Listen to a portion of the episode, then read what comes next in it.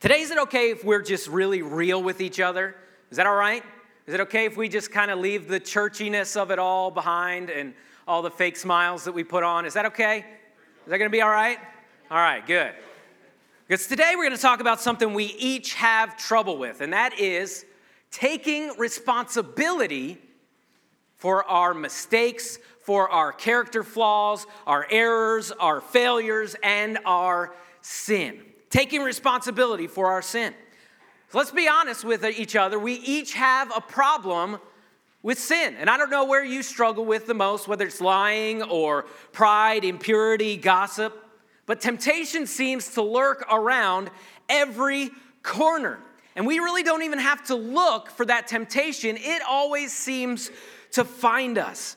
And each one of us has these secret sins that we struggle with every single day.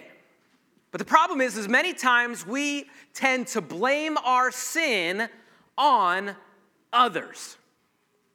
Don't you look at me like that. You know what I'm talking about.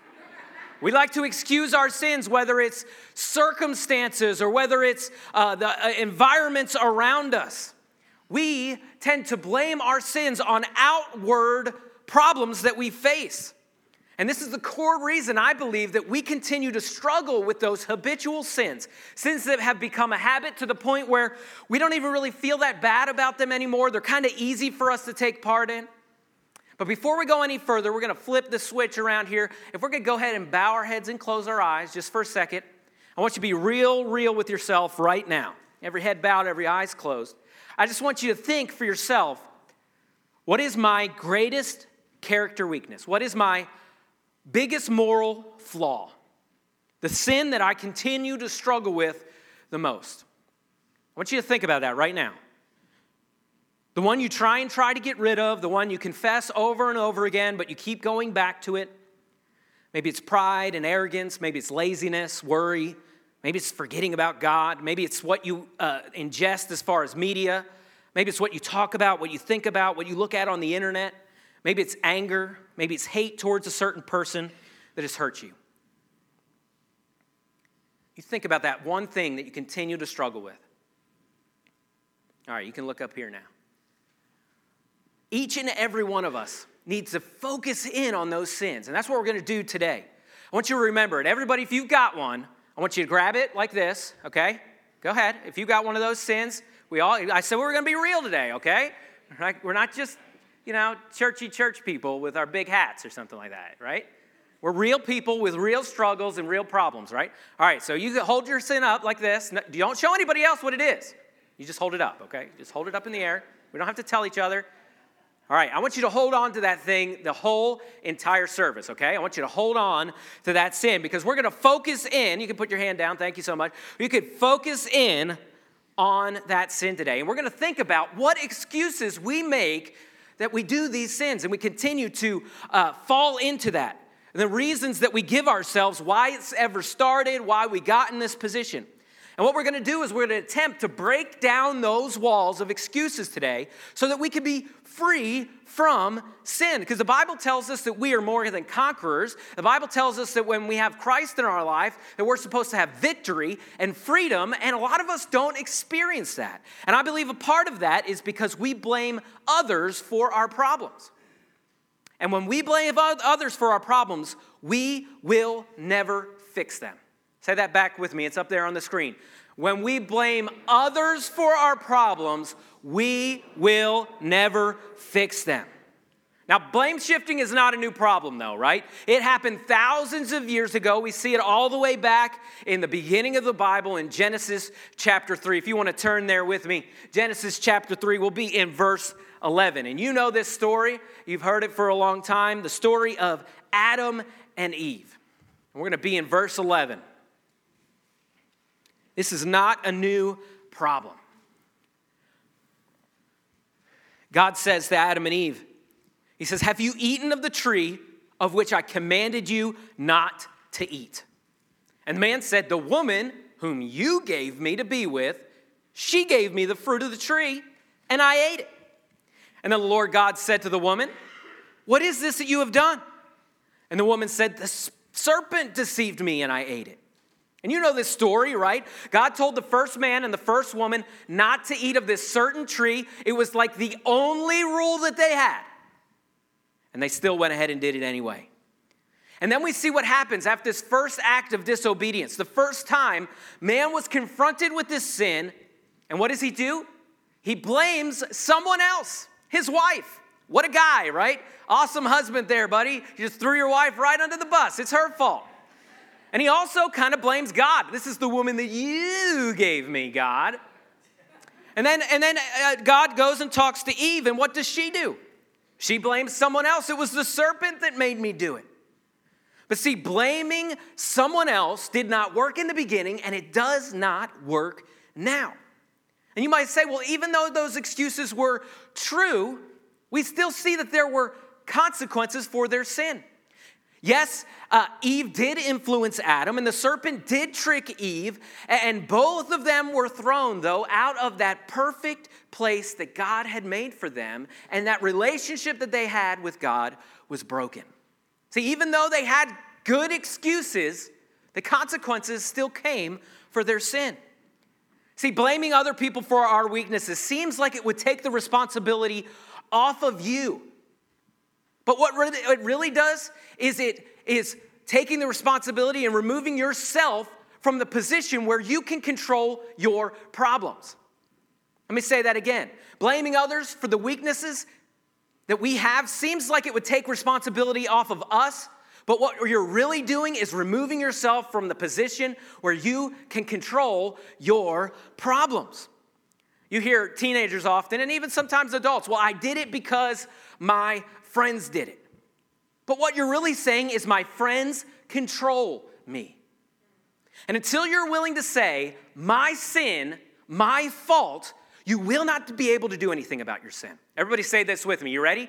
My sin, my fault. Now, don't forget, we all had them, right? Most of us uh, were honest enough uh, to raise our hand that we had these things we struggled with. And those of you that didn't raise your hand, uh, lying was probably the thing that you're struggling with.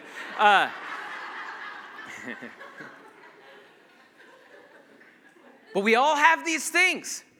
And we like to blame these things on other people, on other circumstances. But until we're ready to say, my sin, my fault, you cannot do anything about your sin.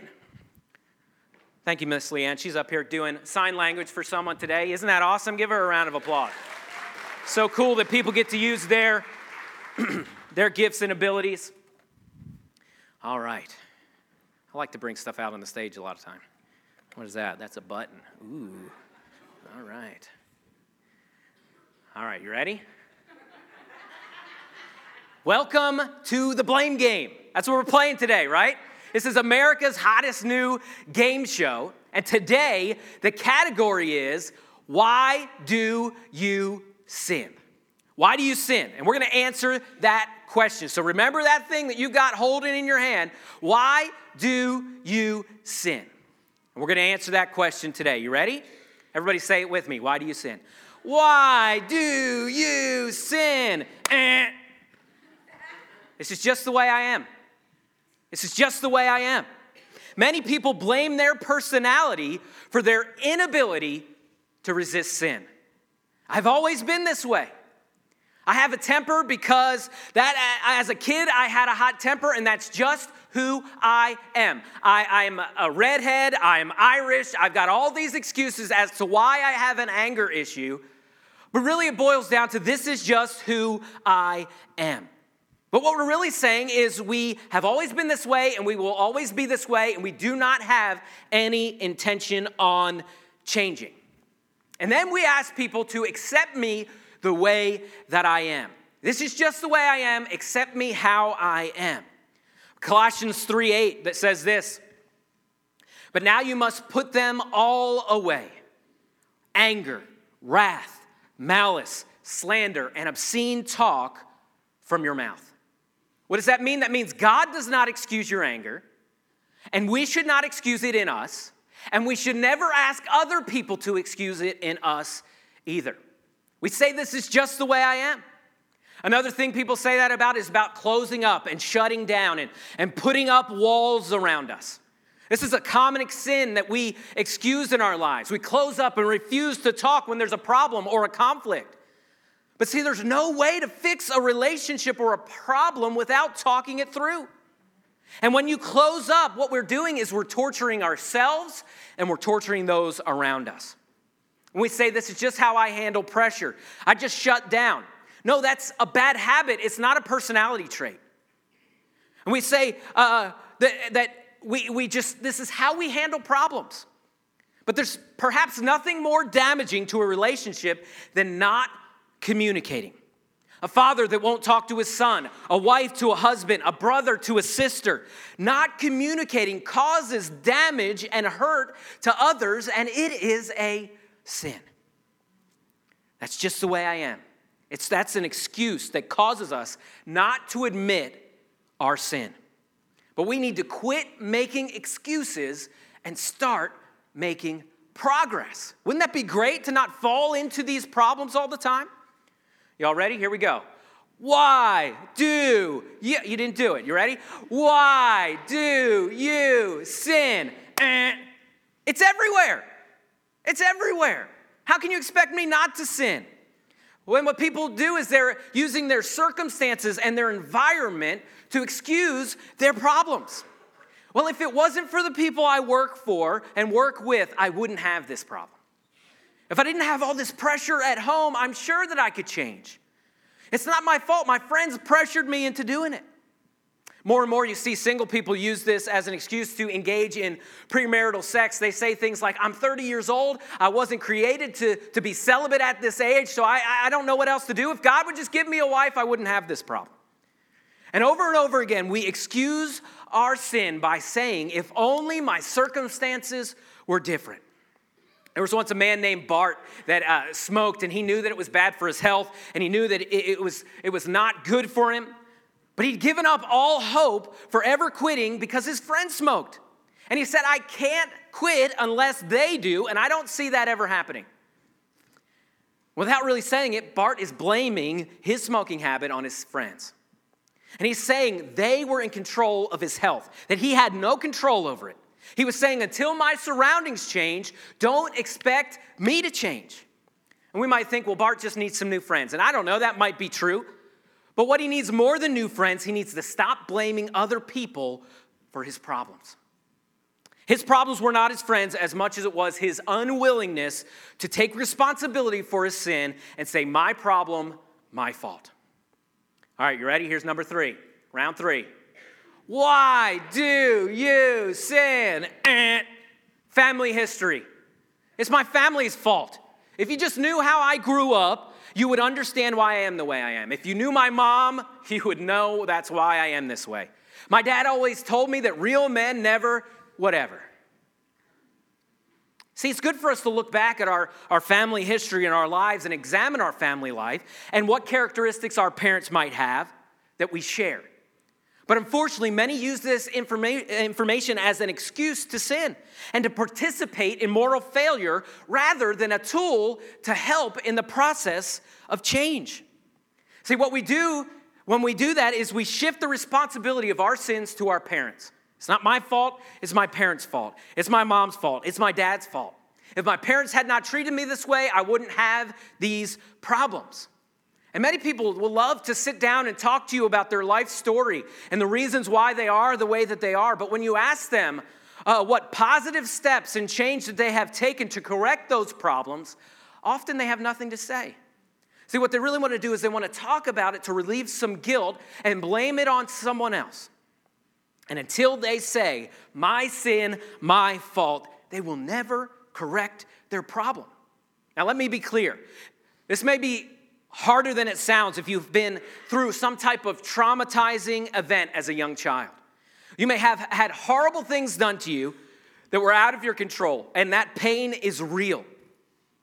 But you can't continue to fall into that trap and use excuses to make bad decisions right now, because in the end, you're really just hurting yourself. There's got to be a time of letting the past go. If you ever want to experience the freedom that God has promised you, and your parents may have intentionally or unintentionally set you up for the problems that you face today. But you can't let that happen to you right now and control you right now. See, you are not a sum of what has happened to you. You are more than that. You're more than, uh, than what's just been done to you.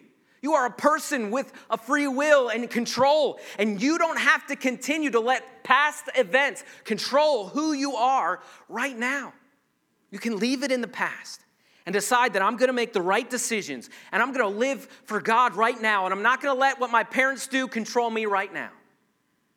You ready? Why do you sin? This is the final round. The devil made me do it. The devil made me do it. There was an old comedian that used to say that all the time. And it, what that is, is a humorous way to excuse sin that we have in our lives. And we've all used it. We might say it a little differently. We would say, well, temptation was just too strong. I couldn't handle it. I never had a chance. There was no other choice in this situation. You know, the Bible calls Satan the father of lies, and that's because he is a deceiver. And the truth is, that's his only real power to affect your life if you're a Christian. See, Satan doesn't have the power to make you do things, he only has the power to trick and to manipulate you. He may dangle bait in front of you, but it's our choice to bite. If Satan could make us sin, temptation, uh, the process of temptation would be uh, totally unnecessary. Imagine it this way if you're standing on the edge of a cliff and I walk up behind you and say, I have your family and I've got them kidnapped. This is pretty uh, morbid, but I've got them kidnapped. And if you don't jump off of this cliff, then I'm gonna kill them all. You might say, You're gonna make me jump off this cliff. No, I might make you believe that you need to jump off this cliff to save your family, but I wouldn't have made you do anything. Now, if I run up behind you and push you off a cliff, then I made you do it. And see, that's the truth is that Satan doesn't have the power to push you. He only has the power to make you believe you have to, to make you believe there's no other choice and that it's a good idea, and maybe this time you'll get away with it. See, we're never in the middle of sin and all of a sudden realize, how did I get here? What's going on? I didn't know I was going to get into this. No, the truth is, we cannot even blame the devil for our sin because we are an integral part to every bad decision that we have ever made. Let me say that one more time. We are an integral part to every bad decision that we have ever made. There's always a choice, there's always a way of escape. 1 Corinthians 10 13 tells us that bluntly. It says, There is no temptation there is no situation, there is no circumstance that you have ever been in. There is no temptation that's overtaken you that is not common to man. But God is faithful. He will not let you be tempted beyond your ability. But with the temptation, He will provide the way to escape that you may be able to endure it. Hey, that tells us there there's a way to escape. That tells us there that God is faithful and He wants to provide you a way. Now, many of us aren't looking for a way out, and we get knee deep in sin and realize, man, I'm already in it, I'm just gonna continue. I've already told this lie, it only makes more sense to just continue to, to make it worse and dig my hole a little deeper. See, we've all taken these four answers we use to play this blame game to avoid taking responsibility for our sin. This is just the way I am. It's everywhere. My family life made me this way. I had no other choice. The devil made me do it. We asked in the beginning, what was your biggest sin struggle? Why are you stuck in it? See, until you can get to the place where you can say, My sin, my fault, you will never find freedom. Blaming others for your sin didn't work in the beginning, and it does not work now. And when we blame others for our sin, we will never fix them. Many of you are stuck, and I've been stuck. I'm not immune to this. Where we say, well, this is, this is just, I needed to do that because I needed them to do this. And we justify the ends with the means and all that. But see, it's a freeing thing to say, I'm a sinner, and Jesus loves me anyway, and He forgives me, why do I keep defending myself and making excuses for these things? Why don't I just say, God, I cannot do this thing without you? I cannot live righteously without you.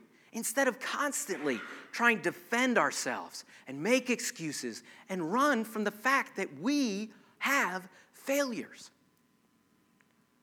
Have you ever met someone like that that just would never admit that they are wrong? That is a tortured person that digs themselves into a lot of holes and makes a fool of themselves a lot of times because it's obvious that you did this. It's obvious that it's your fault, but you will not admit it. My sin, my fault. Let's all stand to our feet and bow our heads. So, worship band comes, no one looking around. I want you to, to grab onto that sin that we were focusing on earlier. I know this could be one of those hard invitations where you don't want to make any let anybody know that you might struggle with any type of sin. But you already did that earlier when you raised your hand and you said that you had that thing in your hand. So don't be, you know, too proud. We said we were going to try and be real with each other. We're going to get past churchiness and get past all of that down to reality. You might say, well, if I go down to the altar today, someone's going to know that I'm a sinner. No, we're going to know that you're real and you're not prideful and you're not arrogant and that you're a sinner just like us and you, understand yourself and you know what's going on. And you could use your, your pew, you can, you could do whatever you're comfortable with, but what we got to do is we cannot get past realizing that our sin, the choices that we make, are our fault. And when we get ourselves in a situation, it's because we put ourselves there. Every head's bowed and eyes closed. We all have our sins that we hold on to. Maybe you want to come down this morning and say, God, my sin, my fault. I mean, you use your pew, you... but let's just not run from it anymore, make excuses about it anymore. You take time right now to deal with God about what He's dealt with you about.